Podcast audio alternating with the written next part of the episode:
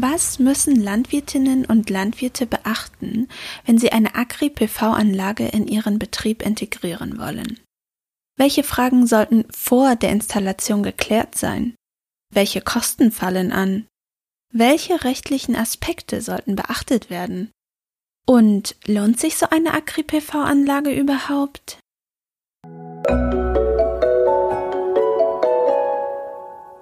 Querfeld ein Podcast. Wir reden über die Landwirtschaft der Zukunft.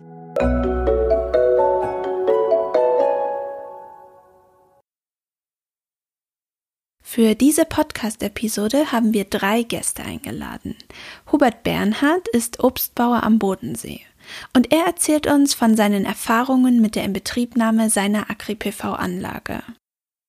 Jens Vollbrecht ist Diplom-Forstwirt und Rechtsanwalt und er hilft uns, die relevanten Gesetze zu verstehen und gibt Tipps zur Anwendung.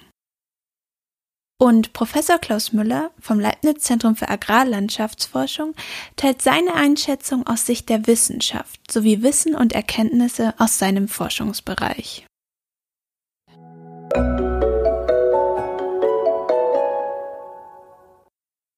So, jetzt ist schon so eine gute Stimmung. Ich sage jetzt nochmal offiziell Hallo. Ich freue mich sehr, dass ihr drei heute alle hier seid. Und ja, am besten sucht ihr euch aus, wer damit anfängt, sich vorzustellen. Mein Name ist Hubert Bernhard, komme hier aus Gressbraun am Bodensee, betreibe hier einen Obst- und Hopfenbaubetrieb mit 65 Hektar Äpfel und 25 Hektar Hopfen. Warum ich heute dabei bin, ich habe von den 65 Hektar ist 0,4 Hektar unter Agri-PV und es ist die erste Agri-PV auf eine bestehende Obstanlage in ganz Europa. Darum bin ich hier dabei heute. Ja, mein Name ist Jens Vollbrecht. Ich bin Diplom-Forstwirt und Jurist seit 2005 hier bei Becker Büttner Held in Berlin im Bereich erneuerbare Energien unterwegs, seit 2013 Partner Warum bin ich dabei? Mich treibt es von der rechtlichen Seite, ja, so seit sieben Jahren, acht Jahren an.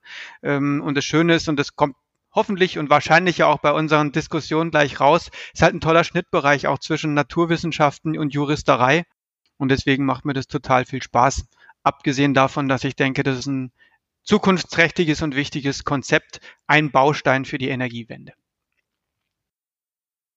Mein Name ist Klaus Müller. Ich arbeite am Leibniz-Zentrum für Agrarlandschaftsforschung in Müncheberg, 50 Kilometer etwa östlich von Berlin. Und mich interessiert Agri-Photovoltaik, weil es einfach eine gute Chance bietet, eine Diskussion über, wie man mit knappen Flächen umzugehen hat, äh, in Wohlgefallen aufzulösen. Stellt euch vor, eine Landwirtin oder ein Landwirt denkt jetzt darüber nach, eine Agri-PV-Anlage zu installieren. Welche Vor- oder Nachteile würde man denn abwägen, bevor man sowas macht? Klaus. Der erste Schritt wäre sicherlich, was kostet die ganze Sache und was bringt's? Und das muss man dann natürlich ein bisschen genauer betrachten. Äh, bei der Frage, was bringt's, spielt natürlich eine Rolle. Äh, welche Auswirkungen hat das auf die Lichtverfügbarkeit für die Pflanzen, die ich anbaue? Welche Auswirkungen hat es auf den Wasserhaushalt im Boden? Äh, wie ist das für mich wichtig? Wie passt es mit meinen Niederschlägen, die ich erwarten kann, äh, zusammen? Hilft es mir beispielsweise Frühjahrstrockenheit besser zu überwinden oder liefert es eine Schutzfunktion? Und natürlich spielt auch eine Rolle, wie passt es mit meinen Arbeitsbreiten zusammen, mit meinen Maschinen, die ich habe? Und dann spielen natürlich die ganzen finanziellen Überlegungen eine Rolle. Äh, was für Auswirkungen hat das auf die Kosten, äh, die vom Betrieb insgesamt, welche Deckungsbeiträge resultieren und so weiter. Da fällt mir gerade ein, weil du gesagt hast, wie das Licht, also die Lichtverfügbarkeit ist. Ich habe vorhin ein Foto noch gesehen von euren, von eurem Anbau, Hubert. Und da habe ich gesehen, ich dachte immer, diese Solaranlagen sehen tatsächlich so aus, wie man die auf Hausdächern kennt, dass die praktisch so dunkle, ja, dunkle Flächen ja sind, die praktisch kein Licht durchlassen. Ich habe aber auf dem Foto gesehen, das ist wie ein, eine Glasfläche, sage ich jetzt mal, so sah es für mich zumindest aus. Und da sind nur vereinzelte Quadrate drauf, die wahrscheinlich diese Acri-PV-Leistung dann sozusagen ähm, bringen. Das heißt, da kommt ja tatsächlich Licht durch. Ist das gang und gäbe oder gibt es da beide Varianten?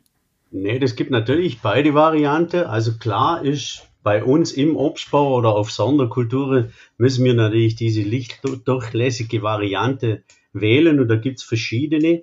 Bei mir auf der Anlage sind zum Beispiel äh, zwei verschiedene Module drauf, einmal mit 40 Prozent Lichtdurchlass, also 60 Prozent Beschattung und einmal mit 50 Durchlass.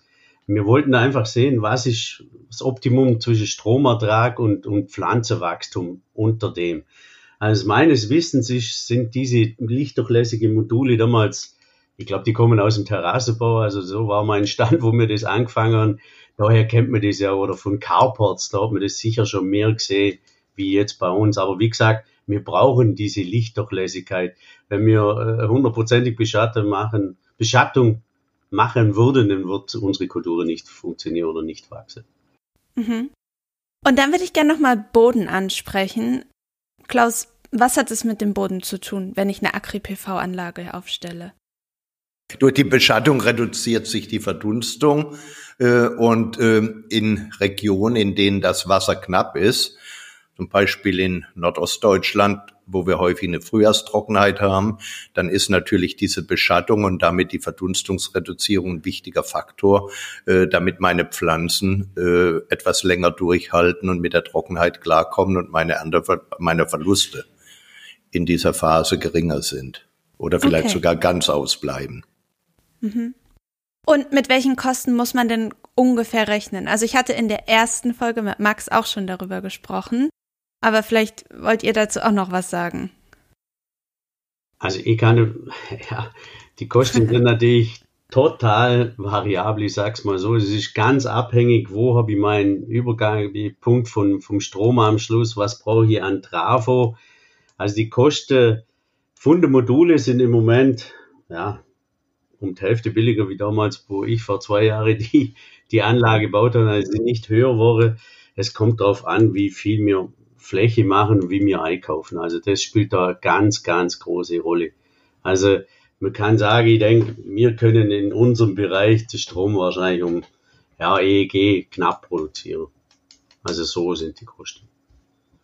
Ja, Jens, willst du den letzten Satz erklären? Den habe ich nämlich nicht verstanden. ah, okay, alles klar. Kann ich auf jeden Fall sehr gerne machen, denn ähm, der Hubert hat mir auch gerade noch mal ein Stichwort gegeben, ähm, was die Kosten angeht. Ich habe deinen Punkt äh, im Hinterkopf, Julia. Die Frage, was wir als Juristen dann aus so einer Anlage machen, beziehungsweise wie wir die betrachten. Wenn man uns nach Kosten fragt, gehen wir natürlich auch so ein bisschen um, was der Rechtsrahmen an Punkten aufwirft. Mhm. Und da ist es ja im EEG, das ist jetzt das Gesetz, wo wir auch gleich nochmal reinspicken werden, tatsächlich ja so, dass wir gesetzliche Ansprüche haben. Und wir haben einen Anspruch, wir haben eine ganz normale erneuerbare Energienanlage auf Netzanschluss, also dass unsere Anlage ans Netz angeschlossen wird. Und bei den Kosten ist es dann aber so, dass die Netzanschlusskosten von uns getragen werden, also von uns als Anlagenbetreiber. Die Netzausbaukosten trägt der Netzbetreiber. Und jetzt ist es klar, ne, je weiter die Strecke ist bis zum Netzverknüpfungspunkt, umso teurer wird's. Einmal sozusagen die kalte Technik, Kabel, was wir investieren und äh, kaufen müssen. Aber möglicherweise müssen wir eben auch noch über andere Grundstücke drüber. Und möglicherweise sagt der Grundstückseigentümer, die Grundstückseigentümerin mit mir nicht oder wenn mit mir, dann nur gegen richtig Geld. Und äh, insoweit ist das natürlich ein, ein Kostenfaktor, den man im Auge haben muss, auch ein Zeitfaktor. Verhandlungen, die der Hubert vielleicht führen muss, weil sich da jemand in den Weg stellt. Und Zeit äh, ist natürlich das, was wir nicht unbedingt in rauen Mengen haben. Also das vielleicht nur ein ganz kurzer Blick mal zum Netzanschluss. Das soll möglicherweise im Solarpaket 1 jetzt auch besser werden, mit diesen äh, Möglichkeiten über fremde Grundstücke zu gehen. Aber ich nehme mich vielleicht ganz kurz zurück. Ähm, Klaus, du hattest auch noch einen Punkt und dann können wir ja nochmal über die EEG-Vergütung vielleicht sprechen. Ja, ja ich, ich, wollte darauf hinweisen, dass außer der Anbindung ans Netz natürlich auch die Anlagengröße eine große Rolle spielt. Baue ich eine Anlage mit einem Hektar oder einem halben Hektar oder mit 100 Hektar, dort habe ich enorme Preiseffekte bei den Modulen, wenn ich mehr kaufen kann. Der zweite Punkt, der da eine Rolle spielt, ist natürlich die technische Ausgestaltung der Anlage. Ist es eine hoch aufgeständerte Anlage? Ist es eine niedrig aufgeständerte Anlage? Ist die fest installiert? Ist es äh, eine treckergeführte Anlage? ist es ein Einachsentrecker oder ein Zweiachsentrecker? All diese Punkte spielen da eine Rolle. Ja, ich habe hier noch das Stichwort Pacht in meinen Notizen stehen. Willst du dazu kurz noch was sagen, Klaus? Naja, das ist ein Punkt, der im Moment aus Sicht der Landwirte häufig ein Problem ist, weil durch die Pachtzahlung die große Investoren zu zahlen bereit sind, die Pachtpreise für die Landwirte nach oben gehen und denen Flächen verloren gehen, weil die natürlich nicht für mehrere tausend, sagen wir mal zwei, drei, viertausend Euro Pachtpreise zahlen können. Der Deckungsbeitrag liegt vielleicht bei einem Zehntel dieser zu zahlenden Pachtpreise. Und das führt natürlich zu der Konkurrenz zwischen der Agrarproduktion, also der Produktion von Nahrungs- Futtermittel auf der einen Seite und der Produktion von Energie auf der anderen Seite. Und wir können das aber auch auflösen, indem wir mehr Agri-PV machen, weil bei Agri-PV ja 85 beziehungsweise 90 Prozent der Fläche weiter landwirtschaftlich nutzbar sind. Nur um nochmal nachzufragen, dass ich das richtig verstanden habe. Du meinst praktisch, Investoren können höhere Preise für Flächen zahlen, die Landwirte nicht zahlen können und deshalb haben Landwirte oder Landwirtinnen eventuell weniger Flächen zur Verfügung. Ja, genau. Der, der Hektarertrag aus der reinen Energieproduktion, der ist deutlich höher als aus einer landwirtschaftlichen Nutzung. Okay. Das treibt die Pachtpreise nach oben, ja. wenn man eben klassische Freiflächen PV nimmt. Mhm. Und äh, das hat negative Auswirkungen dann für die Landwirte. Okay. Ähm, ja, Jens, EEG. Willst du kurz sagen, wofür das steht? Da war noch was. Stimmt. Wir müssen ja. jetzt aufpassen mit so Fachbegriffen. Ich habe ja. auch gerade beim Klaus gedacht, wann sozusagen vielleicht die Zuhörerinnen und Zuhörer sagen, was war das nochmal? Tracker-Systeme. Ich erlebe das auch bei uns, wenn hier neue Kolleginnen und Kollegen anfangen. Man ist schon in so einem Fachchinesisch drinne. Und wenn man dann die verzweifelten Blicke sieht, dann weiß man, oh Moment, irgendwas war hier gerade komisch. Also das EEG ist äh, ein Begriff, der kommt auch in der Medizin vor, aber im Energierecht bedeutet der Erneuerbares Energiengesetz. Das ist sozusagen das Muttergesetz, mit dem man sich ähm, im Jahr 2000 vorgenommen hat, den Ausbau der erneuerbaren Energien voranzutreiben. Wir hatten davor schon das Stromeinspeisungsgesetz, aber das EEG ist im Prinzip ja im Jahr 2000 aus der Taufe gehoben worden. Und die Idee ist, äh, dass man es im Prinzip jemand, der in erneuerbare Energien gehen möchte, einfacher macht als jemand, der mit fossilen Anlagen sein Geld machen möchte, muss man sich eben auch vorstellen, das war früher ganz anders. Ne, der Hubert hat ja auch gesagt, vor zwei Jahren waren die Preise nochmal andere als heute. Wenn wir ins Jahr 2000 zurückgehen, da war man natürlich, sage ich mal, fast chancenlos. Neue Technik, ja, eine erneuerbare Energienanlage, das war nichts von der Stange. Und das sind natürlich Unsicherheiten, die wollte man mit dem Gesetz nehmen und hat gesagt, ich gebe euch drei gesetzliche Ansprüche als Anlagenbetreiberin, als Anlagenbetreiber gegen den Netzbetreiber für die allgemeine Versorgung. Das ist einmal der Anspruch auf Anschluss der Anlage, den hatten wir ja gerade schon ganz kurz beleuchtet mit Netzanschlusskosten und diesem Komplex. Dann habe ich aber noch einen Anspruch auch auf vorrangige Abnahme meines Stroms. Also der Strom hat Vorfahrt vor fossilem Strom, wenn es mal zu Konkurrenzsituationen kommt. Und als drittes habe ich noch einen Anspruch auf finanzielle Förderung. Ähm, und damit wollte man eben die Preisunterschiede bei den Stromgestehungskosten ausgleichen. Wenn wir uns jetzt eben gerade schon Gedanken gemacht haben, was kostet so eine Anlage, dann fragt man sich immer, kann ich es mir leisten? Und der Gesetzgeber wollte uns eben über die finanzielle Förderung die Hilfestellung geben und sagen, hört sich auf der einen Seite teuer an, aber auf der anderen Seite helfe ich euch, weil ich euch Geld zuschiebe, verkürzt gesagt. Und das ist dann die finanzielle Förderung nach dem EEG. Auch als gesetzlicher Vergütungsanspruch äh, ausgestaltet. Und da öffnet sich dann auch wieder ein bunter Strauß von Fragestellungen. Vielleicht können wir da nachher auch nochmal weiter hineinschauen, nur dass man auch weiß, so kompliziert es ist nicht. Drei gesetzliche Ansprüche, mit denen kann man auch mit einer Agri-PV-Anlage was werden. Mhm. Klaus? Ich kann gerne noch diesen Begriff treckergeführte Anlagen erläutern. Das ist vielleicht ganz gut. es gibt fest installierte Photovoltaikmodule und es gibt Module, die der Sonne nachgeführt werden. Und Einachsenträger sind dann solche Systeme, bei denen die Module in eine Richtung nachgeführt werden und Zweiachsenträger, die führen also sowohl den Winkel in Nord-Süd-Richtung als auch den Winkel in Ost-West-Richtung. äh, dann jeweils der Sonne nach und optimieren das. Das heißt, die bewegen sich so, dass immer die perfekte Sonneneinstrahlung gegeben ist. Genau, genau. Perfekt. Ähm, Jens, ich nehme dich gleich dran. Ich würde gerne nochmal von Hubert wissen, welche Erfahrung habt ihr mit, mit dem Gesetz gemacht, sozusagen mit den Ansprüchen? Also meine Anlage läuft nicht im EEG. Meine ist bezuschusst vom Land Baden-Württemberg. Darum muss ich jetzt normal einspeisen. Aber das ist jetzt auch wieder ein Fachbegriff. Ich mache das über einen PPE-Vertrag. Das muss ich anderen nachher wieder erklären. Nee, also ich habe jetzt eine, vor drei Jahren einen Vertrag mit meinem regionalen Netzbetreiber ausgehandelt, also nicht im EEG.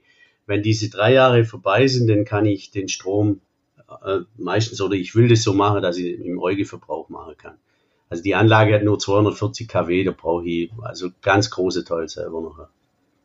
Okay, also du willst praktisch den Strom dann langfristig gesehen selbst nutzen für deinen Ja. Betrieb. Ja, Das ist okay. natürlich anders, wenn ich natürlich, oder ich bin dran, ich plane gerade zwei größere Anlagen, da will ich natürlich den Strom verkaufen.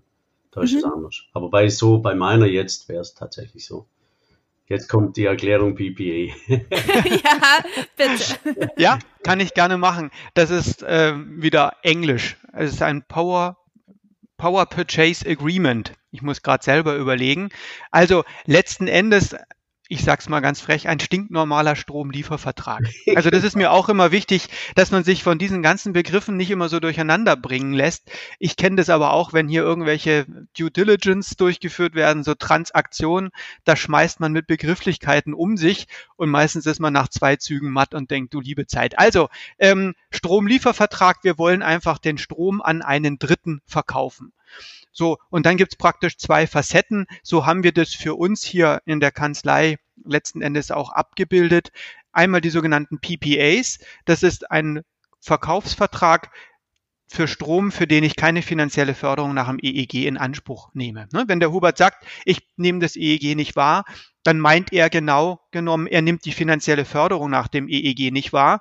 Anspruch auf Anschluss und Abnahme des Stroms hat er automatisch. Also mit dem Pfund kann er natürlich wuchern. Und da geht es jetzt nur um die finanzielle Förderung. PPA, also ohne finanzielle Förderung nach dem EEG. Und wenn ich eine finanzielle Förderung nach dem EEG in Anspruch nehme, dann kann ich den Strom auch noch an jemand Dritten veräußern. Dann bin ich in der geförderten Direktvermarktung und dann nennen wir diesen Vertrag Direktvermarktungsvertrag. Also das sind im Prinzip zwei Arten von Stromlieferverträgen rund um die erneuerbaren Energien. Und wann würde man sich für welche Option entscheiden? Also es gab ja bestimmt auch einen Grund, Hubert, warum du zum Beispiel gesagt hast, okay, ich nutze nicht die Fördermöglichkeiten über das EEG. Nein, bei mir war das anders, eben aus dem Grund, weil die Anlage gefördert ist. Aber ja gut, das ist, ein- das ist ein Rechenbeispiel natürlich. Natürlich, wenn wir in Zukunft größere Anlagen machen im Agri-PV, dann denke ich schon, ich brauche ja das Geld von der Bank. Also ich muss vielleicht anders erklären. Mein Ansatz ist eigentlich, dass Agri-PV bei den Landwirten bleibt, dass wir das selber machen, also nicht hinaus in Investoren. Wir brauchen eine ganz große Wertschöpfung von der Agri-PV. So. Und da brauchen wir natürlich das Geld, um die Anlage zu errichten. Natürlich brauche ich eine Sicherheit und das muss EEG sein. Sonst wird mir die Bank, glaube ich, kein Geld geben auf äh, nicht sichere Verträge. Da kann es natürlich auch passieren, dass ich dann nur 4 Cent kriege. So. Das muss mal der Grundstock sein. Also so stelle ich mir das in Zukunft vor. Alles, was dann ist mit Direktvermarktung, ja, da muss man gucken, wie das läuft. Aber im Moment sind so viele Privatleute oder auch Firmen an dem Thema riesig interessiert, wo Direktverträge mit uns machen können. Die gibt es über 20 Jahre, aber über 5 und 6. Also die Beispiele habe ich schon zuhauf hier. Ich denke, das muss der Weg bei AgriPV sein. Also ich glaube, ja, das ist unsere riesige Chance. In, in der EEG selber wird es schwer, klar, da, es geht halt dann, keine Ahnung, 16, 17 Jahre, je nach der Anschlusskosten, bis das Ding sich tragt und ich denke, das ist halt zu lang. Und mit einem Direktvertrag nachher können wir das natürlich erheblich, ja, besser gestalten, ich sag's mal so. Klaus, Jens, ihr hattet euch beide gemeldet. Ja, Klaus, leg ruhig los. Dankeschön. Hubert hat einen wichtigen Punkt angesprochen, der für die Wirtschaftlichkeit von Anlagen in meinen Augen wichtig ist. Und zwar ist das die Frage, wie viel von dem produzierten Strom kann ich selber verbrauchen? Habe ich Speichermöglichkeiten? Was kann ich selber verbrauchen? Und wenn man sich überlegt, dass der Strompreis, wenn er kaufen muss, vom Energieversorger vielleicht bei 30 Cent liegt, und wenn er dann für 10 Cent oder weniger Strom produzieren kann, dann ist das natürlich ein entscheidender Punkt für die Wirtschaftlichkeit. Das zeigt aber auch, dass das dann nur bei kleineren Anlagen funktioniert, weil nur dann dieser Eigenverbrauch sehr hoch ist oder der Anteil am Eigenverbrauch und weil das Ganze dann auch von den Speichermöglichkeiten her abdeckbar ist. Das wird schwieriger bei ganz großen Anlagen, wie wir sie derzeit in Nordostdeutschland in der Entstehung sehen ähm, die Frage ist natürlich aber auch, äh, wie sind die Stromproduktionskosten dann zu sehen bei den großen Anlagen im Vergleich zu den kleineren Anlagen? Und da ist es klar, dass die großen Stromprodu äh, Strom, äh, die großen Agri-PV-Anlagen den Strom günstiger produzieren als die kleineren Anlagen und zum Teil mittlerweile sogar ohne Subventionsbedarf klarkommen. Und dann ist es eine Frage, was will die Gesellschaft? Will sie die Energiewende eben möglichst kostengünstig haben? Dann muss ich mehr große Anlagen bauen oder will sie die mit strukturellen Steuerungselementen verbinden, dann brauche ich stärker die kleinen. Und wir haben da jetzt in diesem Jahr auch schon Festlegung, dass kleinere Anlagen und da rede ich jetzt über Anlagen bis zu zweieinhalb Hektar, dass die privilegiert werden als Agri-PV-Anlagen. Und das geht ja genau in die Richtung, die Hubert auch gefordert hat. Unabhängig davon bin ich aber der festen Überzeugung, dass wenn man die energiepolitischen und klimapolitischen Ziele der Bundesregierung erreichen will, dass ich dann alles brauche. Kleine Agri-PV-Anlage, mittlere, größere und natürlich auch die Freiflächen-PV und Wind. Ja, da hatte ich auch in der ersten Folge mit Max darüber gesprochen, dass wir einfach so viel mehr brauchen, dann ja, groß, klein, da ist alles dann gut sozusagen. Jens. Ja, ich habe jetzt ähm, mir mehrere Punkte schon aufgenommen. dass äh, man merkt, man zieht an einem Strang und dann kommt das ganze Wollknäuel mit. Ähm, ja. Also Förderung nach dem EEG. Damit äh, muss man wissen, dass ich nicht für jede Anlage eine finanzielle Förderung nach dem EEG bekomme. Der Gesetzgeber hat bei Freiflächenanlagen gesagt, nicht auf jede Fläche soll so eine Solaranlage gebaut werden. Und da merkt man, das ist schon so eine Idee auch aus dem EEG, dass man die Flächensteuerung vornimmt. Also dass man überlegt, wo sollen solche Anlagen überhaupt errichtet werden. Und Klaus, ne, das ist ähm, in den Bereichen, wo du ja auch äh, häufig unterwegs bist, so, dass da die Flächenkulisse gar nicht ähm, erfüllt wird, die Voraussetzungen. Und dann hat man eigentlich nur noch die Möglichkeit Flucht nach vorn, außerhalb des EEG den Strom zu vermarkten und dann ist man beim Hubert mit dem PPA. Auf der anderen Seite, wenn ich die Voraussetzung nach dem EEG erfülle, und das ist ja eben ein großer Vorteil jetzt ab dem EEG 2023, dass ich für Agri-PV-Anlagen einen eigenen Fördertatbestand habe, der also jetzt nicht an einer bestimmten Flächenkulisse anknüpft, sondern an dieser Doppelnutzung, dann darf ich ans EEG denken. Und das ist vielleicht für die Zuhörerinnen und Zuhörer auch ganz spannend. Ich bin ja nicht festgelegt und muss wenn ich die Voraussetzung nach dem EEG erfülle, dauerhaft eine Förderung nach dem EEG in Anspruch nehmen, sondern da sind wir wieder bei den sogenannten Veräußerungsformen. Wir haben ja schon zwei kennengelernt, die geförderte Direktvermarktung und die sonstige Direktvermarktung. Man kann hier grundsätzlich monatlich wechseln, immer zum ersten eines Monats. Macht natürlich keiner weil dann kommen wir aus dem Vertragsschließen nicht raus. Das äh, sind natürlich immer längerfristigere Verträge.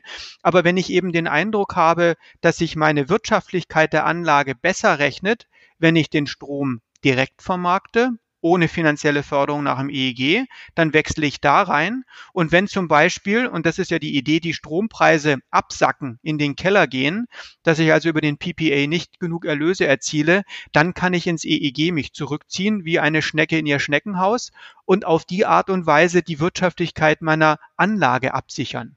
Und das ist auch für finanzierende Banken ähm, ein wichtiger Punkt. Man hat ja vielleicht in den letzten zwei Jahren gedacht, die Strompreise, die schießen in die Höhe. Ich brauche gar keine finanzielle Förderung nach dem EEG mehr. Aber die Strompreise sind so schwer einzuschätzen, das habe ich hier in den letzten 17 Jahren auch gemerkt. Das heißt, für Banken ist es natürlich bei der Finanzierung ein Punkt, wenn, er, wenn man weiß, was man auf jeden Fall bekommt, dann kann man schon mal aus dem Gesunden schneiden und sagen, okay, der Hubert, den Ertrag würde auf jeden Fall haben. Das kann eigentlich nur noch besser werden. Und das macht es vielleicht auch für finanzierende Banken dann leichter und damit auch für uns, was die Finanzierungskosten angeht, angenehmer, wenn man das EEG sozusagen als doppelten Boden mit Blick auf die finanzielle Förderung einzieht. Wir haben jetzt viel über die förderrechtliche Seite, über EEG geredet oder PPA. Für die Investitionsentscheidung beim Landwirt spielt aber natürlich auch die genehmigungsrechtliche Seite noch eine große Rolle, bei der Agri-PV im Vergleich zur Freiflächen-PV Vorteile hat und natürlich auch die steuerrechtliche Seite wo Agri-PV auch eine deutliche Bevorzugung äh, ähm, derzeit hat, die kann Jens sicherlich auch viel besser erläutern als ich.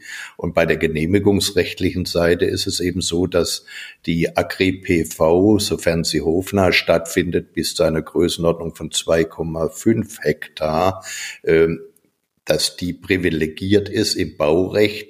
Das heißt, dass ich direkt mit einem Bauantrag starten kann und nicht vorher noch ein, ein vorhabenbezogenen äh, B-Plan durchführen muss, was die ganze Sache genehmigungsrechtlich deutlich vereinfacht und auch äh, weniger, ja, bessere Be Genehmigungschancen beinhaltet.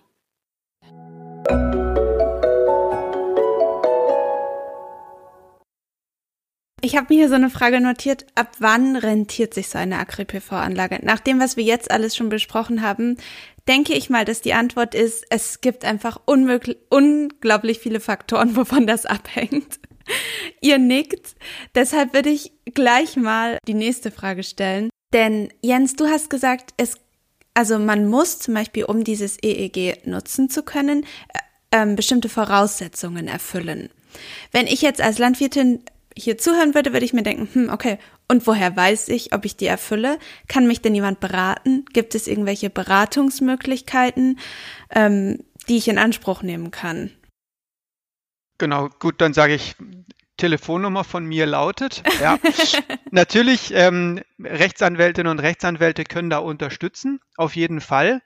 Es ist natürlich so, ähm, das merken wir vielleicht auch in den Diskussionen, wenn man die Gesetze kennt, auf die es drauf ankommt, dann kann man bestimmt auch schon viel sich selbst erschließen und ähm, schauen, wie weit man an der Stelle kommt. Jetzt ist es allerdings so, auch gerade bei solchen innovativen Konzepten wie die Agri-PV, dass die im Gesetz vielleicht noch gar nicht so richtig berücksichtigt worden sind. Ne, der Gesetzgeber, das sind ja auch nur Menschen, die sind ja auch nur so gut, wie ihre Vorstellungskraft ist. Und wenn uns jemand vor 15 Jahren gefragt hätte, Agri-PV, was ist es? Ehrlich gesagt, ich hätte mich am Kopf gekratzt, obwohl der Professor Gottsberger das natürlich da schon längst ähm, veröffentlicht hatte. Aber wie gesagt, wenn man damals äh, das EEG konzipiert hatte oder, ne, Klaus, du hast ja auch schon das Baugesetzbuch angesprochen oder auch das Steuerrecht, da findet man beim ersten Durchlesen diese Formulierung vielleicht gar nicht. Ja, und dann muss man grübeln und überlegen, ja, ist denn meine Anlage davon erfasst, ja oder nein? Das ist mittlerweile besser geworden. Also wir haben schon viele, sag ich mal, Erfolge auch durch unsere Ideen, glaube ich, ähm, verzeichnen können, die wir so ein bisschen in die Branche auch eingespielt haben. Aber wenn man eben äh, das liest, dann gibt's doch immer noch mal Punkte, wo man ins Stocken kommt, wo man denkt, bin ich mir jetzt sicher oder nicht. Und da kann anwaltliche Beratung natürlich helfen. Es gibt auch die sogenannte Clearingstelle EEG. Vielleicht so ein kleiner Tipp. Ähm, die hat sich mit dem EEG schon sehr tief beschäftigt. Wenn man da mal Fragestellungen hat, vielleicht kann man mal auf deren Homepage gehen. Das äh, ist vielleicht ganz hilfreich, ist nicht verbindlich, aber um so auch eine erste Annäherung an Fragen rund ums EEG zu bekommen, ist es vielleicht an der Stelle auch ganz gut. Das können wir dann auf jeden Fall auch unter unserer Episode verlinken, damit man da gleich direkt hinkommt.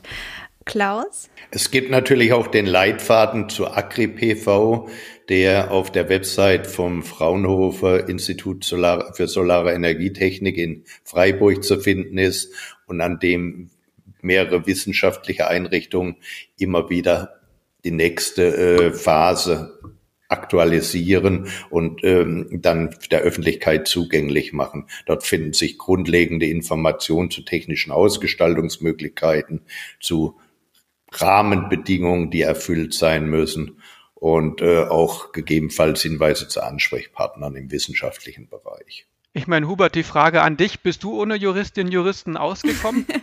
du klaust meine Fragen. ich hatte neulich tatsächlich auch eine Mandantin, besondere Ausgleichsregelung, das ist wirklich ein dickes Brett. Und äh, die sagte mir, nö, ein Gesetz, das muss man selber sich erschließen können. Das muss auch ohne Juristin und Juristen funktionieren. Hat da, glaube ich, auch funktioniert. Ich habe seitdem nichts mehr von ihm gehört. Würde ich dem Hubert auch zutrauen. Ähm, aber mal ein Blick auf deinen Schreibtisch. Bei mir war es ein bisschen anders. Ich habe natürlich mit Frau Hofer-Isi das ganze Projekt zusammen geplant. Das ist dann Übergang in diese Modellregion Agri-PV Baden-Württemberg. Und da ist die Hochschule Kehl mit involviert. Und sie haben eigentlich die rechtliche Frage im Vorfeld eigentlich so geklärt. Also es war schon jemand vom Recht, definitiv. Aber das war natürlich jetzt auch die erste Anlage oder die ersten fünf Anlagen, wo da entstanden sind. Eine ist übrigens noch nicht mal genehmigt, die wird jetzt dann hoffentlich irgendwann genehmigt. Also es ist nicht so einfach. Wir brauchen auf jeden Fall am Anfang eine gewisse Unterstützung. So einfach sagen, okay, ich will das jetzt machen und losplanen. Ich glaube, das wird nicht funktionieren wir müssen einfach ein paar Anlagen jetzt nochmal realisieren, dass wir wissen, wie alles läuft, auf was wir achten. Und das wäre halt ganz wichtig, denke ich jetzt mal. Also wie gesagt, bei mir war es ein bisschen anders. Das ist, Pilotanlage ist alles anders.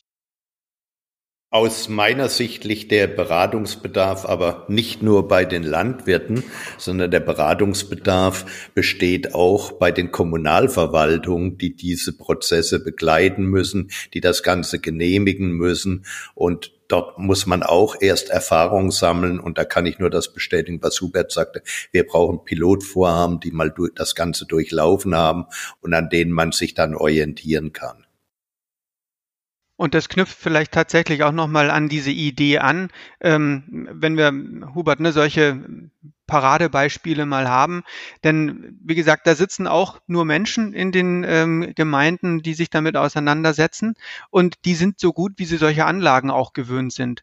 Und die haben auch natürlich Angst, dass sie was falsch machen und es ist ja so ein bisschen auch immer die Sorge, wenn ich was mache, was zulasse, dann mache ich einen Fehler. Wenn ich was nicht zulasse, kann ich gar keinen Fehler machen. Das ist vielleicht auch von der Herangehensweise eine Überlegung wert, dass man sagt, nichts tun ist auch nicht automatisch kein Fehler.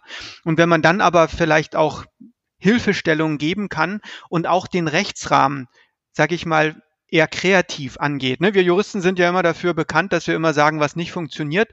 Und wenn ich vorhin auch gesagt habe, vielleicht findet sich auch jetzt nicht unbedingt genau die Formulierung, die wir brauchen, Agri-PV in den Gesetzen oder auch die Herausforderung im Baurecht, das ist vielleicht noch so ein kleiner ähm, Punkt, der an der Stelle relevant ist, die sogenannte Doppelfestsetzung.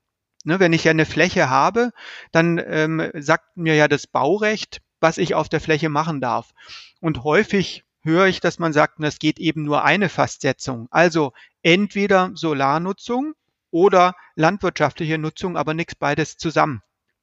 Und da würde ich denken, da unterschätzt man den Rechtsrahmen. Wir Juristen schauen dann immer, gibt es vielleicht ähnlich gelagerte Fälle, wo solche Doppelnutzungen auch herangezogen werden und die gibt es tatsächlich. Und dann sagen wir, na gut, wenn das da funktioniert, warum soll das nicht auch bei der Agri-PV funktionieren?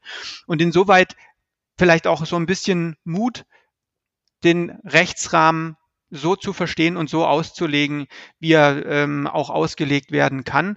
Und da versuchen wir natürlich auch über Publikationen, Klausen, du hast ja auch den Leitfaden vom Fraunhofer ISI schon angesprochen, auch über Veröffentlichungen in der Fachpresse, sage ich mal, diese Auslegungsmöglichkeiten zu verbreiten, um dann auch den Entscheidungsträgerinnen und Entscheidungsträgern Mut zu machen, das heranzuziehen und sagen, da gibt's jemand, der hat sowas schon mal vorgedacht, hört sich so schlecht eigentlich gar nicht an. Also so ein bisschen Mutmacherpapiere, die wir streuen wollen.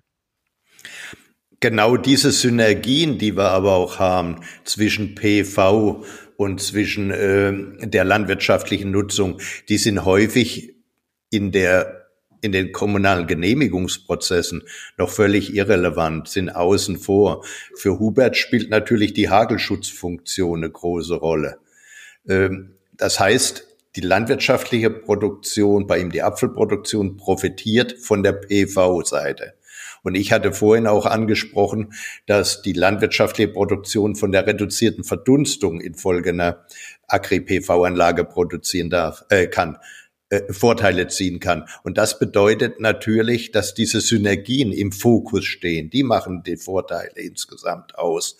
Und wenn dann seitens irgendwelcher äh, tangierte Genehmigungsbehörden so eine Synergiebetrachtung völlig außen vor bleibt, dann scheitern solche Projekte sehr schnell, wenn man nicht so innovativ rangeht, wie das Jens vorhin angeregt hat. Ja, also da dazu, das ist natürlich so im Genehmigungsverfahren, du musst diese Vorteile, diese Synergieeffekte musst du rausheben, das bringt extrem viel. Die Leute wissen erst, wo, wo wir das gemacht haben, die wissen gar nicht, was ist überhaupt Agri-PV, so. Dann war es natürlich bei uns einfach, Kulturschutz, Hagelnetz, okay, ganz ähnlich. Und das habe ich übrigens auch gemessen. Wir brauchen bis zu 30 Prozent weniger Wasser. Also das können wir jetzt alles vorweisen. Das ist jetzt alles nochmal ein Vorteil. Und so wie ihr vorher schon gesagt habt, das Genehmigungsverfahren, also meine war die erste, wo genehmigt worden ist in dieser Modellregion und die andere hat sich natürlich noch orientiert, wie haben wir das gemacht, wie hat das funktioniert, so nochmal, drum brauchen wir noch, noch ein paar Projekte, dass das schneller und einfacher geht, definitiv. Also die Argumentation mit der Kultur und den Vorteil für die Kultur, das ist ganz wichtig bei AgriV, definitiv. Ja, jetzt hast du nämlich auch schon das Genehmigungsverfahren angesprochen. Vielleicht mal ganz kurz, wie läuft denn sowas ab, Jens? Und du wolltest auch, glaube ich, sowieso noch was sagen. Ja, genau, weil das äh, knüpft auch an die beiden Punkte an, die ihr angesprochen habt, mit den Nachweisen oder auch den Informationen. Man muss sich einfach klar machen, ich mache einen Anspruch geltend oder ich möchte eine Genehmigung haben und insoweit muss ich eben auch darlegen und beweisen, dass diese Voraussetzungen auch gegeben sind. Und da bin ich als Jurist einfach nur so gut wie diejenigen vor Ort, wie ihr beide, mir entsprechende Informationen zukommen lasst, weil sonst verhungere ich. Und dann kommt eben der fragende Blick der Gemeinde, dann sagt er, ja, ihr redet hier von Doppelnutzung und äh, entsprechender Schutzfunktion. Und wenn ich dann keine Zahlen habe, mit denen ich das belegen kann, dann bin ich außen vor. Ja, und deswegen ist Forschung an der Stelle so wichtig und so relevant. Deswegen brauchen wir genau solche Leuchtturmprojekte, damit man die Erfahrung sammeln kann. Als Naturwissenschaftler liegt es für mich ein Stück weit auf der Hand. Ja, normalerweise würde man sagen, da muss ich doch nur eins und eins zusammenzählen. Aber je mehr Informationen wir haben, umso besser ist es, umso mehr Sicherheit können wir auch jetzt den Entscheidungsträgerinnen und Entscheidungsträger geben und sagen, ihr macht da keinen Fehler, wenn ihr diese Doppelnutzung an der Stelle annimmt. Und das ist, ne, wie wir auch gerade festgestellt haben, im Genehmigungsverfahren eben wichtig.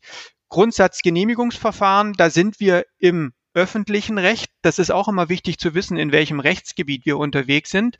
Denn da gibt es ganz unterschiedliche Spielregeln im öffentlichen Recht oder im Zivilrecht. Strafrecht lassen wir jetzt hier außen vor. Nur das muss man wissen. Und normalerweise ähm, brauchen wir für so eine Solaranlage, so eine Agri-PV-Anlage immer eine Baugenehmigung vom Grundsatz her. Das heißt, wir müssen erstmal gucken, was ist die zuständige Behörde und wenn wir alle Voraussetzungen erfüllen, Bauplanungsrecht und Bauordnungsrecht, dann bekommen wir diese Baugenehmigung. Diese Baugenehmigung ist zu unterscheiden von einem Bebauungsplan, um das vielleicht nochmal deutlich zu machen. Die Baugenehmigung, das ist praktisch nur der Stempel grünes Licht, jawohl, ihr dürft die Anlage an der Stelle so errichten. Und die Frage, ob ich die Voraussetzungen erfülle, das richtet sich unter anderem nach dem schon erwähnten Bauplanungsrecht. Und da gibt es im Prinzip zwei Bereiche. Einmal ein Bereich, in dem sich die Gemeinde noch gar keine großen Gedanken gemacht hat, was da passieren soll. Das ist der unbeplante Bereich und es gibt eben einen Bereich, wo die Gemeinde sich schon mal Gedanken gemacht hat und das übersetzt man, da gibt es einen sogenannten Bebauungsplan. Bebauungsplan, das ist das, was die Kommune sozusagen aufstellt. Da gibt es Festsetzungen, das ist im Gesetz genau vorgegeben, mit welchen Worten man hier arbeiten kann, welche Formulierung man nutzt. Und wenn ich im Prinzip diese Anforderungen erfülle, diese Festsetzung umsetze, dann kriege ich die Baugenehmigung. Und wenn wir eben feststellen, dass wir jetzt in einem Bereich sind, der unbeplant ist, dann sind wir mit unseren Anlagen ja häufig im unbeplanten Außenbereich und da soll grundsätzlich keine Bebauung stattfinden. Da sollen wir joggen, wandern, frische Luft äh, schnappen, Vögel beobachten, aber da sollen eben keine Bauwerke hin. Und deswegen merkt man schon, da beißen wir möglicherweise auf Granit. Wenn wir ein privilegiertes Vorhaben haben, das ist so ein kleines Augenzwinkern des Baugesetzgebers, dann sagt er, okay, ähm, die haben leichtere Möglichkeiten, sich durchzusetzen. Ansonsten kann man es eigentlich vergessen. Und das hatte der Klaus vorhin ja schon mal angesprochen. Ansonsten, wenn wir da eben auf Granit beißen, dann ist die Idee, dass wir einfach den unbeplanten Außenbereich zum beplanten Bereich machen. Bedeutet, wir legen dann einfach über die Fläche einen Bebauungsplan und dann haben wir die Probleme nicht mehr. Also Baugenehmigung und Bebauungsplan unterscheiden. Und wie würde man da jetzt rangehen? Also, Hubert, ich weiß nicht genau, wie das bei dir war. Ich kann mir vorstellen, dass Fraunhofer oder die Uni auf dich zugekommen ist ähm, und praktisch ihr dann gemeinsam geplant habt, wie man das macht? Oder bist du? Ja, also es war genau umgekehrt. Ich bin auf die okay. zugekommen. und dann, weil ich gewusst habe, dass die schon ein paar Projekte begleitet haben, gerade in der Pfalz steht ja eins, wo Fraunhofer mitbeteiligt ist ja, und die haben mir dann eigentlich schon, die haben mir eigentlich gesagt, wie es, wie es macht. Mir war, mir war von vornherein klar, ich brauche da Hilfe, weil es das erste Projekt ist. Wir wissen gar nicht, wie es funktioniert. Das, so ist es gelaufen dann. Also ich habe mich, ich bin auf die zugekommen.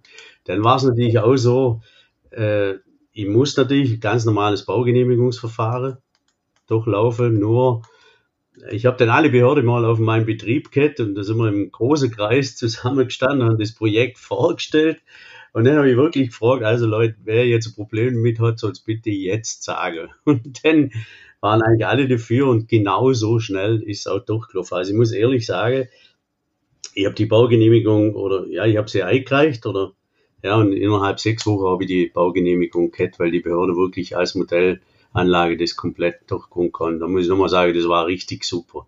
Jetzt was ich jetzt mache, läuft es natürlich ein bisschen anders, das ist ja klar. Nee, und man muss auch sagen, meine Anlage steht direkt am Hof, also das ist direkt nebendran. Das war da gar kein Riesenproblem zum Nestdurchsitzer. Aber nochmal, das ist eine Pilotanlage, da war alles anders. Wir brauchen jetzt natürlich auch, so wie ihr vorher schon gesagt habt, die, wir setzen halt jetzt auf diese Privilegierung, diese zweieinhalb Hektar Hof nah, weil natürlich viele Obstbauer haben direkt Fläche an ihre Höfe, haben viel große Kiellager, kennen den Strom zum großen Teil selber nutzen. Auf das setzen wir jetzt, da sind wir jetzt dran. Wie schnell das jetzt geht, da bin ich mal selber gespannt. Das sind nochmal zwei wichtige Punkte. Die Gemeinde oder die Baugenehmigungsbehörden alle Betroffene früh einbinden. Also wichtig, vorher erstmal eine gute Vorbereitung, damit man weiß, vielleicht auch, wo die Unwägbarkeiten liegen die idealerweise vorher schon ausräumen. Man kann manchmal die Planung nur leicht umstellen und schon hat man Rechtsunsicherheiten beseitigt und dann frühzeitig mitnehmen. Und klar, Hubert, ne, wenn deine Anlage eine Pilotanlage ist und Agri-PV draufsteht, ich habe das auch von anderen Projekten gehört. Ähm, Klaus, wir waren ja in, in Paderborn mal beim ähm, Herrn Karthaus, der sagte auch, keiner hatte eine Ahnung, was das eigentlich ist. Und wenn man dann da draußen steht und das mal sieht, dann kann man sich viel besser vorstellen. Und auch diese Herangehensweise, die anderen einfach mitzunehmen wenn man einfach sagt, so hier bin ich und ich möchte die Baugenehmigung und wenn das nicht funktioniert, dann kracht's. Das ist total blöde, ja, weil man sollte ja auch den Sachverstand auf der anderen Seite auf jeden Fall mitnehmen und die mit ins Boot nehmen, weil wenn die im Boot sitzen, ja, dann hat man den Eindruck, man äh, rudert in die gleiche Richtung. Wenn sie jemand haben, der am, am Strand steht und nur winkt, ist immer das Problem, dass man dann keine Chancen hat, den auch in das Projekt mit einzubinden und erstmal die Faszination schaffen und sagen, guck mal, was wir da Tolles haben. Und dann kann man sich dann vielleicht auch ranmachen. Und dann sind manche Probleme, die man am grünen Tisch analysiert hat, vielleicht gar nicht so groß, weil man sagt, komm, wir springen jetzt da drüber. Das ist doch eine gute Geschichte. Und Akzeptanz, Klaus, da bist du ja auch ganz groß drinne, da forschst du ja auch. Das heißt, das ist vielleicht auch ein Punkt, wo du auch nochmal was ergänzen kannst. Ich habe mich schon über dieses Stichwort gefreut. Ähm, das weiß kann, ich. Das, kann das nur bestätigen Wenn man ein erfolgreiches Projekt entwickeln will, ist es entscheidend, dass sich alle beteiligten Gruppen schon zu einem ganz frühen Zeitpunkt zusammenhole, weil ich damit gute Chancen habe, Akzeptanzhindernisse früh zu identifizieren und dann Möglichkeiten zu finden, wie ich das Ganze überwinden kann. Manche haben Bedenken, dass das die Landschaft beeinträchtigt vom Blick her. Andere haben Bedenken, dass das den Naturschutzbelange beeinträchtigen könnte. Und man muss das alles zusammenholen und früh mit den Leuten darüber reden. Äh, das führt dazu, dass man die besten Chancen hat, sein Projekt optimal auch auszurichten und auch gut durchzubringen. Also es ist definitiv so, das sage ich auch meine Leute jetzt immer, holen die frühzeitig ins Boot. Bei mir ist halt jetzt so, alles was jetzt bei mir in der Nähe ist, äh, Leute, wo Genehmigungen äh, erteilen müssen, die waren jetzt schon alle da, die wissen, von was wir reden. Und das ist natürlich jetzt eine super Sache, dass jeder sieht, hey, das ist ähnlich wie ein Netz, landschaftlich kein riesiges Problem. Akzeptanz in der Bevölkerung ist riesig für das Thema, ganz ehrlich. Und das ist halt ganz wichtig. Und jetzt muss man gucken, wie man da damit umgehen. Das heißt, ihr habt da gar keinen Gegenwind sozusagen bekommen. Das ist jetzt kein Witz. Die, die Anlage steht jetzt anderthalb Jahre. Ich, ich habe circa zweieinhalbtausend Leute auf dem Betrieb gehabt, auch viele hier von der Region. Da war kein einziger dabei, wo gesagt hat, hey, das geht gar nicht, landschaftlich unmöglich. Die Akzeptanz für das ist viel größer wie damals so mit den Hagelnetzen. Wir haben ungefähr vor 20 Jahren den Hagelnetzanbau, äh, Seitdem machen wir eigentlich Hagelnetze, weil die, die Hagel, die Hagelwahrscheinlichkeit ist halt immer größer geworden. Da war die Akzeptanz hier am See gleich null. Also wir haben riesige, riesige Gegenwind gehabt. Und das ist hier überhaupt nicht der Fall, weil die Leute natürlich sehen, okay, wir haben 5000 Hektar Netz am See, das wollen wir nie Agri-PV machen können. Aber die, die wissen, was landschaftlich, wie das aussieht. Und das ist kaum mehr was draufgesetzt. Also die Akzeptanz ist riesig. Ich habe auch brutal viel Anfrage von Bürgern, wo sich beteiligen wenn an die nächsten Projekte. Strom direkt Vermarktung. Genau so muss es halt laufen. Das muss man jetzt bloß ganz schlau anfangen, dass man das ja, weitertreibt. Und man muss die Leute vor Ort mitnehmen. Sonst geht es überhaupt nicht. Das ist ganz wichtig an dem Thema. Und ich denke, mit Agri-PV ist das eine, eine ganz andere Chance wie Fläche-PV. Das ist in den Köpfen total anders drin. Hubert, das heißt, äh, die Leute kommen auf dich zu und sagen, sie würden sozusagen gern den Strom direkt von dir kaufen? Ja. Also wir sind eben gerade dran, um sowas aufzubauen, direkt vom Vermarktungssystem, weil ich halt einen Tick mehr Geld brauche durch die höhere Aufständerung. Drum ist das ganz wichtig und also ich glaube, das funktioniert gut, wenn man das mal, es ist halt jetzt eine Organisationssache, das ist schon brutal, das gebe ich schon zu, das habe ich komplett unterschätzt.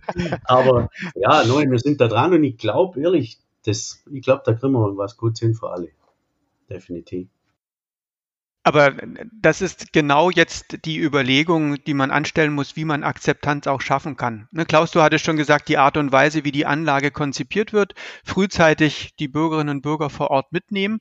Und Hubert, jetzt gehst du noch einen Schritt weiter. Du überlegst, solche Grünstromvermarktungskonzepte aufzusetzen da bin ich natürlich als Energierechtler hellhörig geworden und weiß, was man da so alles äh, berücksichtigen muss vom Bilanzkreismanagement und auch die Frage, was man in den Stromrechnung schreiben darf und was nicht, die Stromkennzeichnung, die Ausstellung von Herkunftsnachweisen.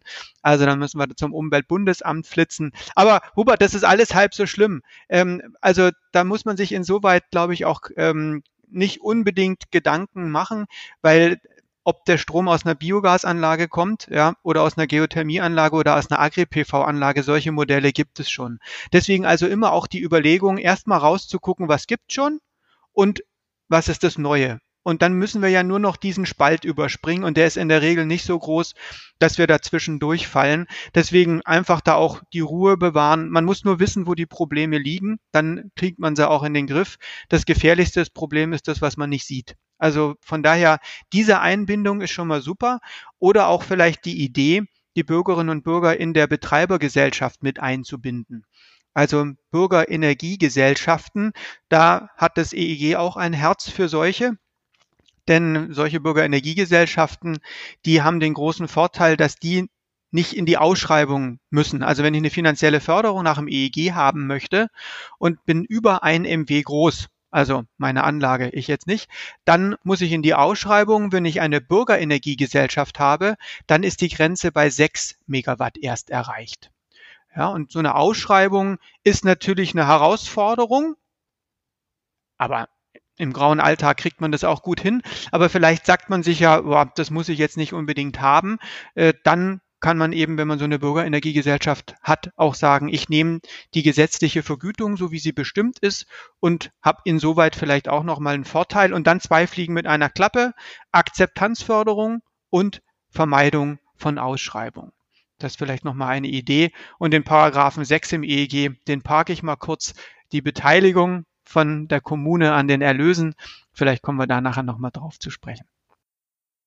Vielleicht nochmal eine Ergänzung zur Akzeptanz. Prinzipiell haben wir ja einen Vorteil von Agri-PV gegenüber Wind- oder Freiflächen-PV, weil ich dort nicht ein also im, im Gegensatz zu Wind habe ich keine äh, Landschaftseffekte, die über zehn Kilometer gehen.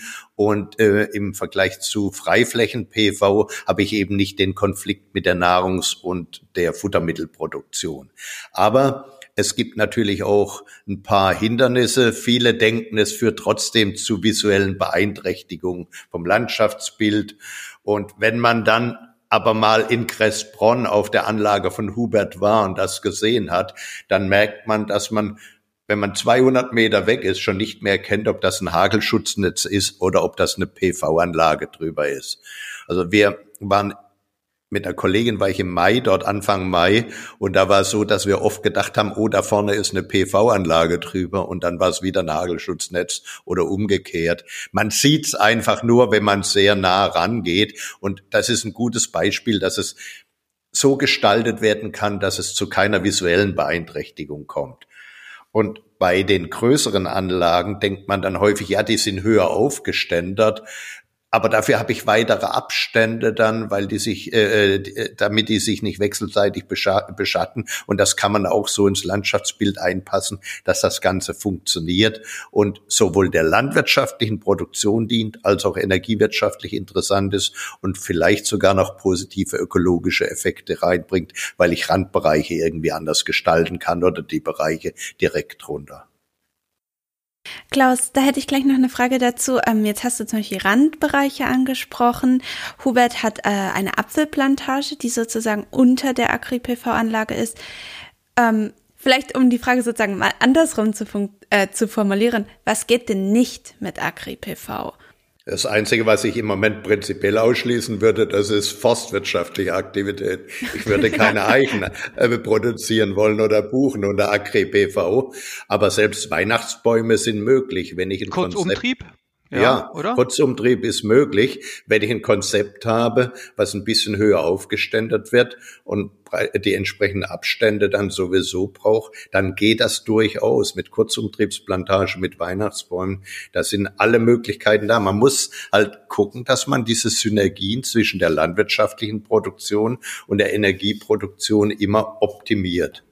Und da hängt es genau davon ab, wie innovativ bin ich als Landwirt oder als Gartenbauer, Gärtner, als, als Obstbauer, um solche Dinge dann zu optimieren.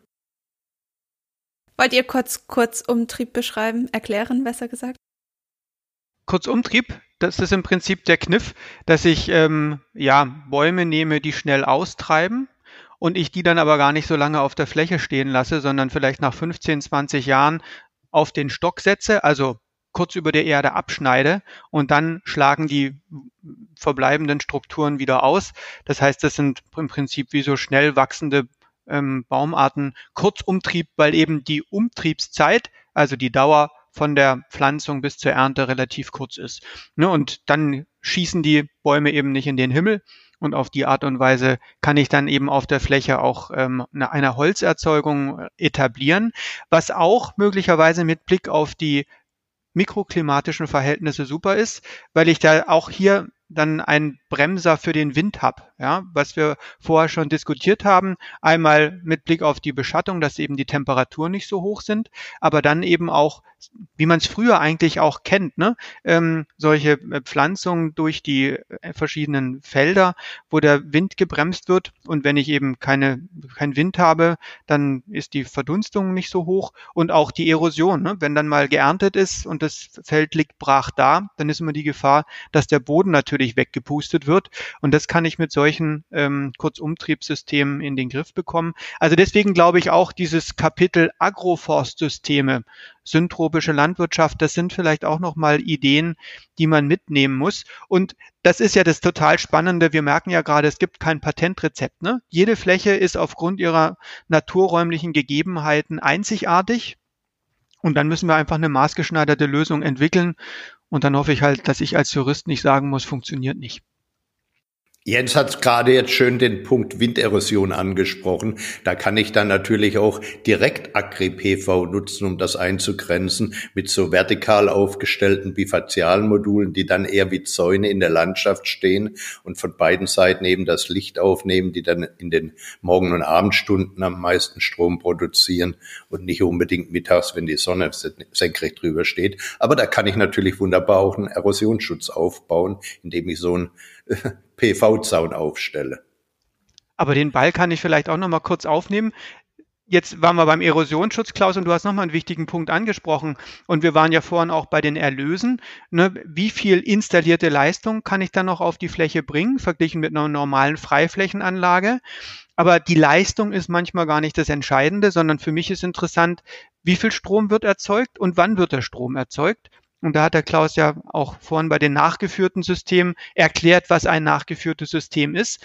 Aber das ist eben die Idee, dass ich dann sozusagen den Strom erzeuge in den Stunden, wo die Strompreise hoch sind, also wo die Nachfrage hoch ist. Das ist in der Regel morgens und ja, in den Nachmittags oder dann Richtung Abend, aber eben nicht nachmittags. Und deswegen kann ich eben meine Erlössituation durch eine clevere Stromerzeugung nochmal optimieren. Und wenn ich mir noch einen Speicher daneben stelle, dann habe ich eben auch nochmal die Möglichkeit, den Strom zu parken. Und dann kann ich, und so sagt man das Energiewirtschaft, auch Landfahrpläne äh, anmelden oder verkaufen, indem ich nämlich demjenigen, der den Strom abkauft, mein Direktvermarkter oder eben der PPA ähm, Herr oder Frau auf der anderen Seite sagen kann, in der Viertelstunde bekommst du so und so viel Strom, in der Viertelstunde so und so viel Strom. Damit werde ich berechenbarer und damit kann ich eben auch höhere Strompreise erreichen. Das ist nur nochmal ein ganz kurzer Ausflug, ähm, wo wir gerade bei den vertikal aufgeständerten Systemen waren und dem Erosionsschutz. Das Reizvolle an Agri-PV aus meiner Sicht ist, dass es einfach so eine Vielfalt von technischen Konzepten gibt, wie ich das ausgestalten kann und dass es wunderbar Spielräume für Innovation bei den Landwirten lässt, wie sie da die Synergien äh, realisieren wollen hinsichtlich ihrer äh, landwirtschaftlichen Produktion oder gärtnerischen Produktion. Da gibt's so viele Möglichkeiten, solche Synergien zu nutzen, äh, dass das einfach ein, ein ganz tolles System ist.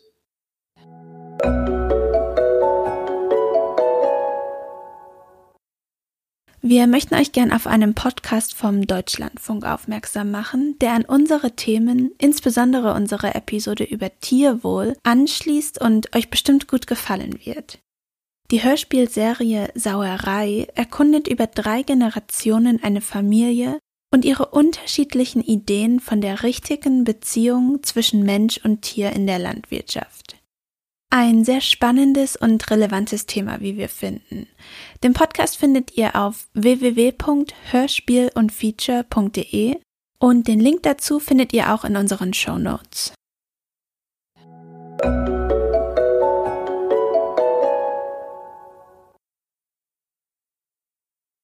Hubert, was war denn für euch der ausschlaggebende Grund, warum ihr euch dafür entschieden habt, so eine Anlage in Betrieb zu nehmen?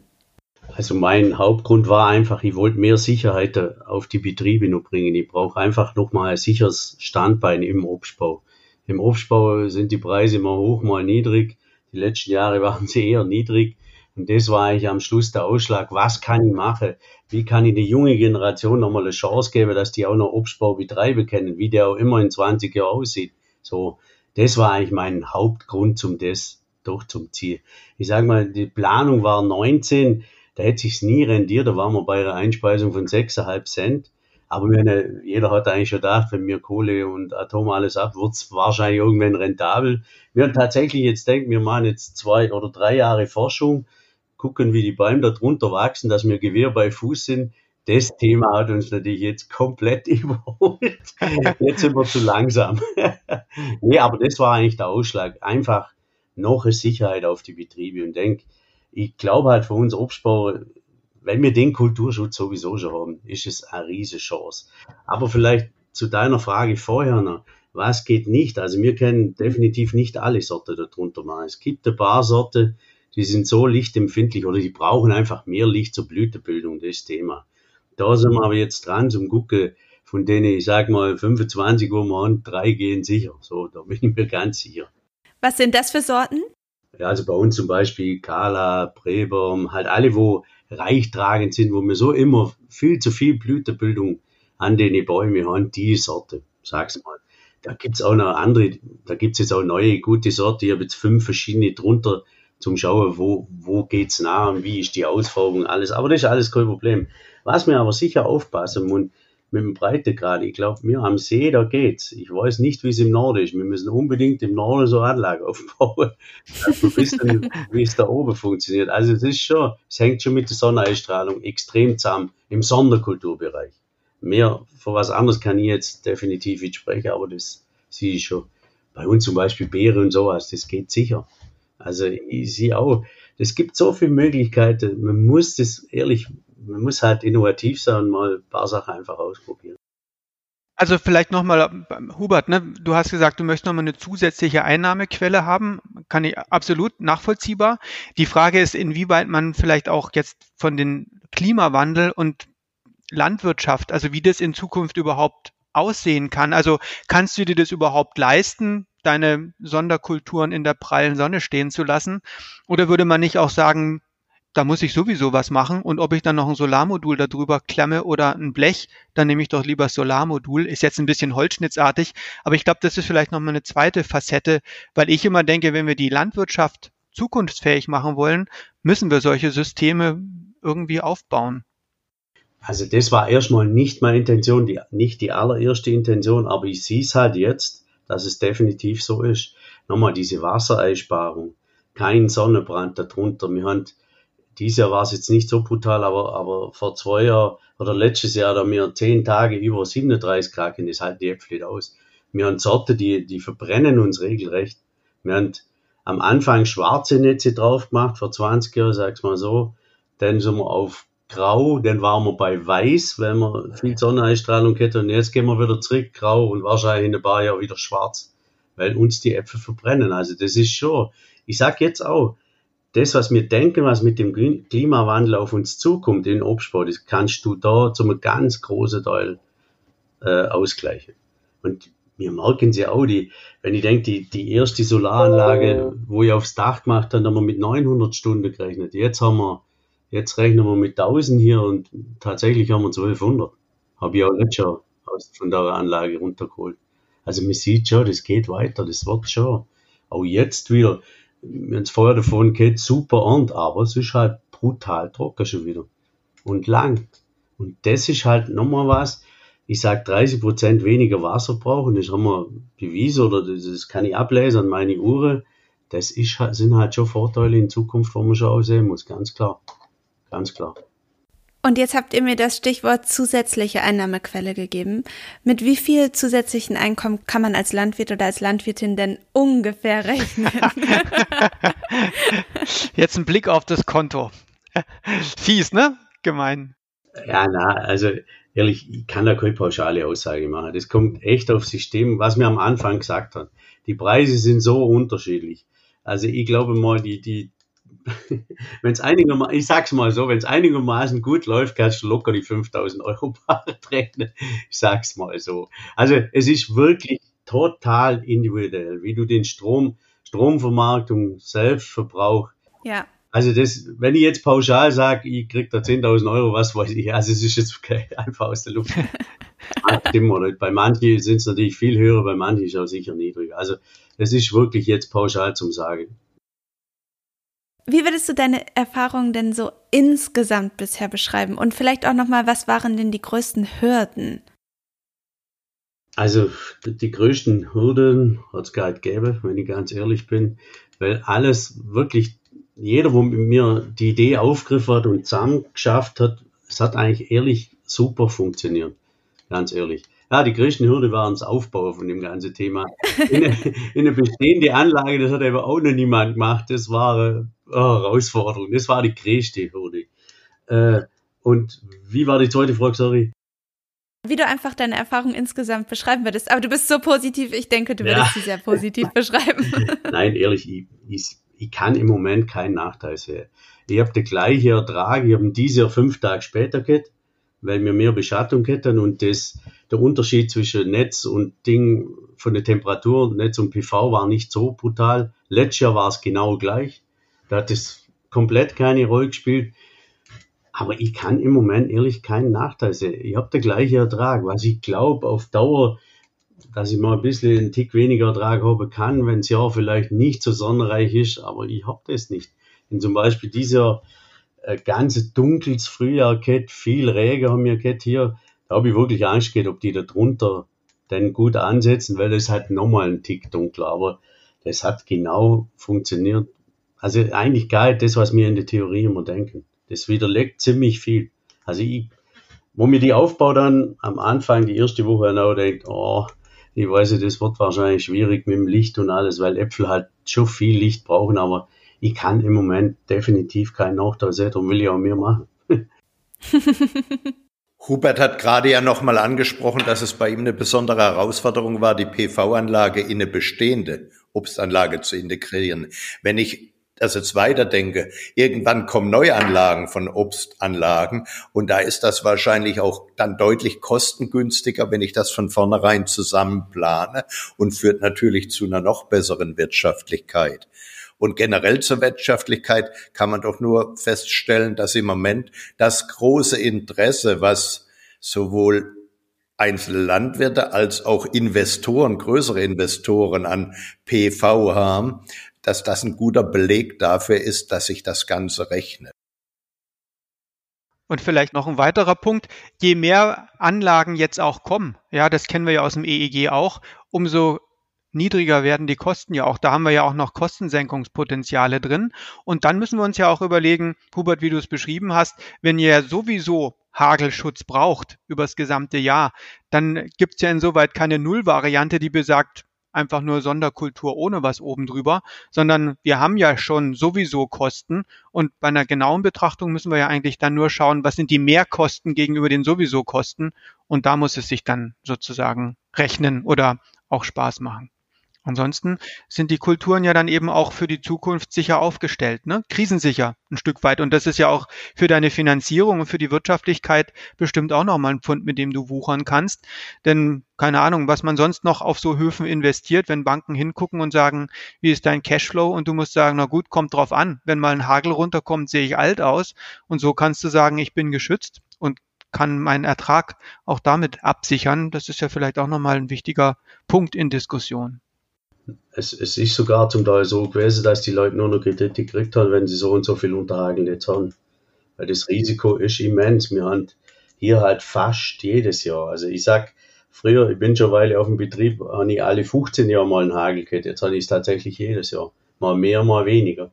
Und so kannst du auf Dauer, glaube ich, kein, kein Obstbau mehr betreiben, wo du leben kannst. Wir brauchen den Schutz.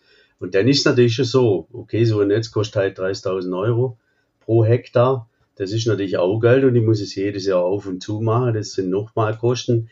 Das ist natürlich schon noch ein Vorteil im Sonderkulturbereich. Der Kulturschutz, wo wir, nochmal, ich sag's nochmal, wo wir sowieso schon haben. Das sind alles Kosten, wo ich mit einrechnen muss, natürlich. Bloß die Investition oben, die, die muss ich schon selber tragen. Das ist doch nicht die Kultur. Klar. Mit dem Blick auf die Uhr würde ich euch jetzt mal unterbrechen. Ich hätte aber noch zwei Schlussfragen, die ich gerne allen von euch stellen würde.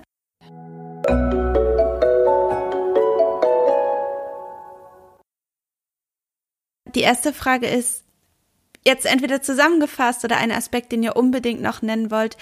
Aber ein Tipp für Landwirtinnen und Landwirte, wenn sie jetzt heute zugehört haben und jetzt total motiviert sind, auch so eine Agri-PV-Anlage in Betrieb zu nehmen.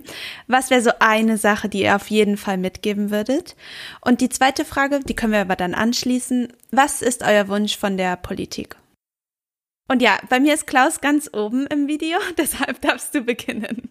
Na, was ich den Leuten auf jeden Fall empfehlen würde, das ist, hört euch genau um, schaut euch die Pilotanlagen an und macht euch dann selber Gedanken, wie ihr euren Betrieb strukturell weiterentwickeln wollt. Wollt ihr das mit Marktfrucht machen? Wollt ihr das mit Sonderkulturen machen? Äh, wo, wo könnt ihr für eure Bodenqualitäten, für eure Betriebsstruktur diese Synergien am besten rausholen? In diese Richtung muss jeder sich da als erstes Gedanken machen. Und da gibt's viele Beispiele im In- und Ausland, wo man sich Anregungen mitnehmen kann. Aber wie ich es konkret für meinen Betrieb ausrichte, das muss jeder dann selber in aller Ruhe entscheiden. Jens. Also mit der juristischen Brille lautet das Stichwort Zehnkämpferin, Zehnkämpfer. Also wir müssen mehrere Disziplinen in den Griff kriegen. Ja, das ist mir an der Stelle ganz wichtig, dass äh, die engagierten äh, Landwirtinnen und Landwirte wissen, Achtung, es gibt nicht nur das EEG, sondern es gibt auch noch das Baugesetzbuch, es gibt das Steuerrecht, es gibt äh, das Recht der EU Agrarbeihilfen und wir müssen im Prinzip alle Disziplinen ja olympisch in den Griff bekommen mit einer Mindestpunktzahl. Denn auch bei Optimierungsideen muss man immer aufpassen, das mag in einem Gesetz dann wirklich einen großen Vorteil bringen aber möglicherweise hat es gravierende Auswirkungen bei einer anderen Disziplin. Also deswegen bitte zehn Kämpfer, zehn Kämpferinnen, wenn man das behält, das wäre mir wichtig. Ja, und Hubert? Ja, also ich sehe es wieder, Klaus. Erstmal musst du deinen Betrieb analysieren. Wo will ich überhaupt hin mit dem Betrieb? Was, was für Kulturen baue ich an? Macht es überhaupt Sinn, darüber AgriPV zu installieren? Ja, und wie ist meine Stromvermarktung? Habe ich viel eigenen Stromverbrauch oder nicht? Oder wie, wo, wo ist mein Netzverknüpfungspunkt? Das sind die Sachen. Aber ich denke schon, die erste Ding, wo sehe ich meinen Betrieb in zehn Jahren? Wo will ich hin? Das ist mal ganz wichtig. Will ich Zukunft, will ich sowas machen? Ja, also das sind die, die ersten Parameter, wo ich überlegen muss, ganz klar. Und was wünschst du dir von der Politik? Die müssen wir am schnellen Netzausbau helfen. Das ist das Allerdringendste, was wir, was wir brauchen. Das ist ja viel zu langsam vor Ort. Klar, ich weiß auch, das kostet ein Wahnsinnsgeld, aber das sind die größte Hürde. Ich kriege ja kaum eine Netzauskunft, ob ich, ob ich einspeisen kann. Das, das ist das Problem. Ich glaube, die Genehmigungsverfahren, da wird gesellschaftlich so ein Druck darauf geben. Ich glaube, das kriegen wir alles hin aber wir müssen den Strom wegkriegen. Das wünsche ich mir von der Politik und das sage ich auch jedem Politiker, wo bei mir auf dem Betrieb ist oder wo ich eingeladen wurde. Das ist die erste Priorität. Sehr gut. Jens? Also mit Blick auf den Netzausbau finde ich das einen ganz interessanten Punkt, weil im EEG haben wir da eigentlich ziemlich gute Regelungen drinne. Also mit anderen Worten, da könnte man eigentlich Druck entwickeln. Ähm, ich muss jetzt aufpassen, wer der Netzbetreiber ist, nicht, dass das eine Mandantin von uns ist. Aber vom Grundsatz, also da müsste es eigentlich schon funktionieren. Ähm, was ich mir von der Politik wünsche, zuzuhören, offen sein für Ideen. Und da muss ich sagen, da habe ich in der letzten Zeit wirklich sehr gute Erfahrungen gemacht. Also auch hier die Ministerien in Berlin. Ähm, wir haben ja gesehen, es gibt ganz unterschiedliche Bereiche, die hier tangiert sind. Landschaftsschutz, Umweltschutz, Energierecht, ähm, Landwirtschaftsrecht. Und die Ministerien, die arbeiten hier unserer Erfahrung nach im Moment in Berlin sehr gut zusammen. Früher war immer ein bisschen das Problem, dass man vielleicht gesagt hat, ist zwar ein guter Vorschlag, aber kommt nicht aus unserem Haus. Deswegen ähm, können wir den nicht weiter verfolgen. Jetzt merke ich eigentlich, dass die das Thema erkannt haben und sich insoweit auch zusammenschließen. Da gibt es auch gemeinsame Papiere, also total klasse. Und das offene Ohr, im Moment nehme ich es wirklich wahr. Und dann würde ich nur sagen, weiter dranbleiben, ähm, die Augen offen halten, gucken, wo so Hemmnisse sind. Wir bleiben auch dran. Wir versuchen da auch ähm, unter zu, und zu unterstützen und zu helfen. Aber der gute Wille, den verspüre ich im Moment. Und jetzt ist es an uns, die Erfahrung, die wir zusammen machen, zu übertragen und zu sagen, da klemmt's noch, da müssen wir was machen. Mir fehlt es an der Bescheidenheit meiner beiden Vorredner. Ich habe mindestens zwei Wünsche.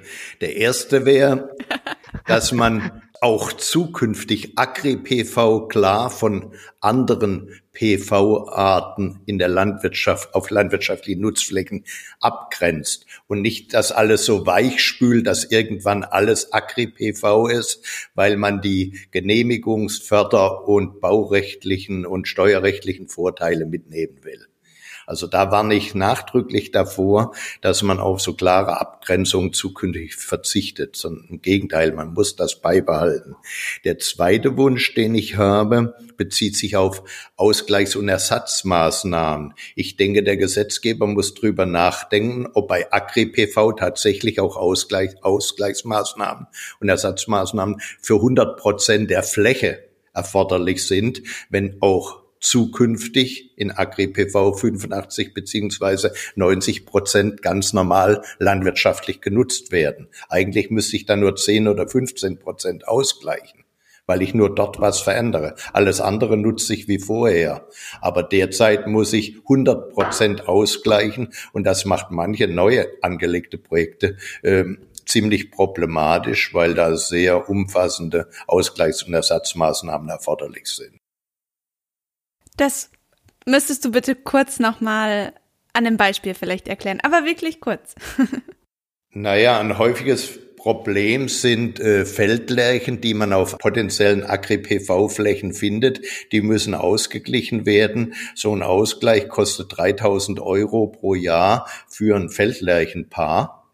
Ja, und das kann man sich hochrechnen, wie das sich auf die Investitionskosten und die Rentabilität von solchen Anlagen insgesamt auswirkt, obwohl wir gar nicht wissen, ob nicht zukünftig in den Agri-PV-Anlagen, da ja 85 Prozent gar nicht anders genutzt werden, sich Auffeldlärchen niederlassen. Da fehlt uns noch die Basis dafür. Okay, verstehe. Dann beende ich unser Gespräch jetzt hiermit. Wir hätten bestimmt noch lange weiter quatschen können. Es gibt noch viele Aspekte. Aber ich möchte mich ganz herzlich bei euch bedanken, dass ihr euch heute die Zeit genommen habt. Und ja, schön, dass das geklappt hat. Vielen Sehr Dank gerne. an dich. Spaß gemacht. Hat Spaß gemacht, genau. Ja, ja war echt super.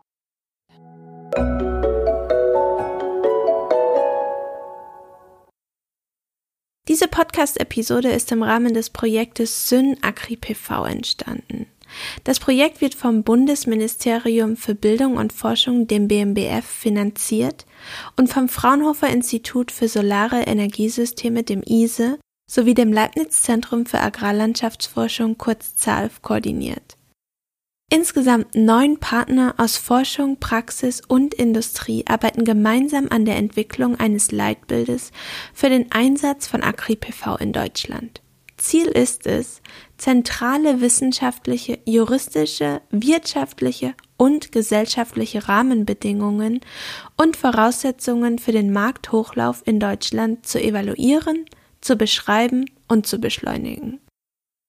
Mehr Infos zum Projekt sowie weitere Links zum Thema findet ihr in den Show Notes und auf unserem Blog www.quer-feld-ein.blog. Alle Podcast-Episoden findet ihr auch immer auf unserem Blog, auf Spotify, Apple Podcasts, Google Podcasts, YouTube und wissenschaftspodcasts.de.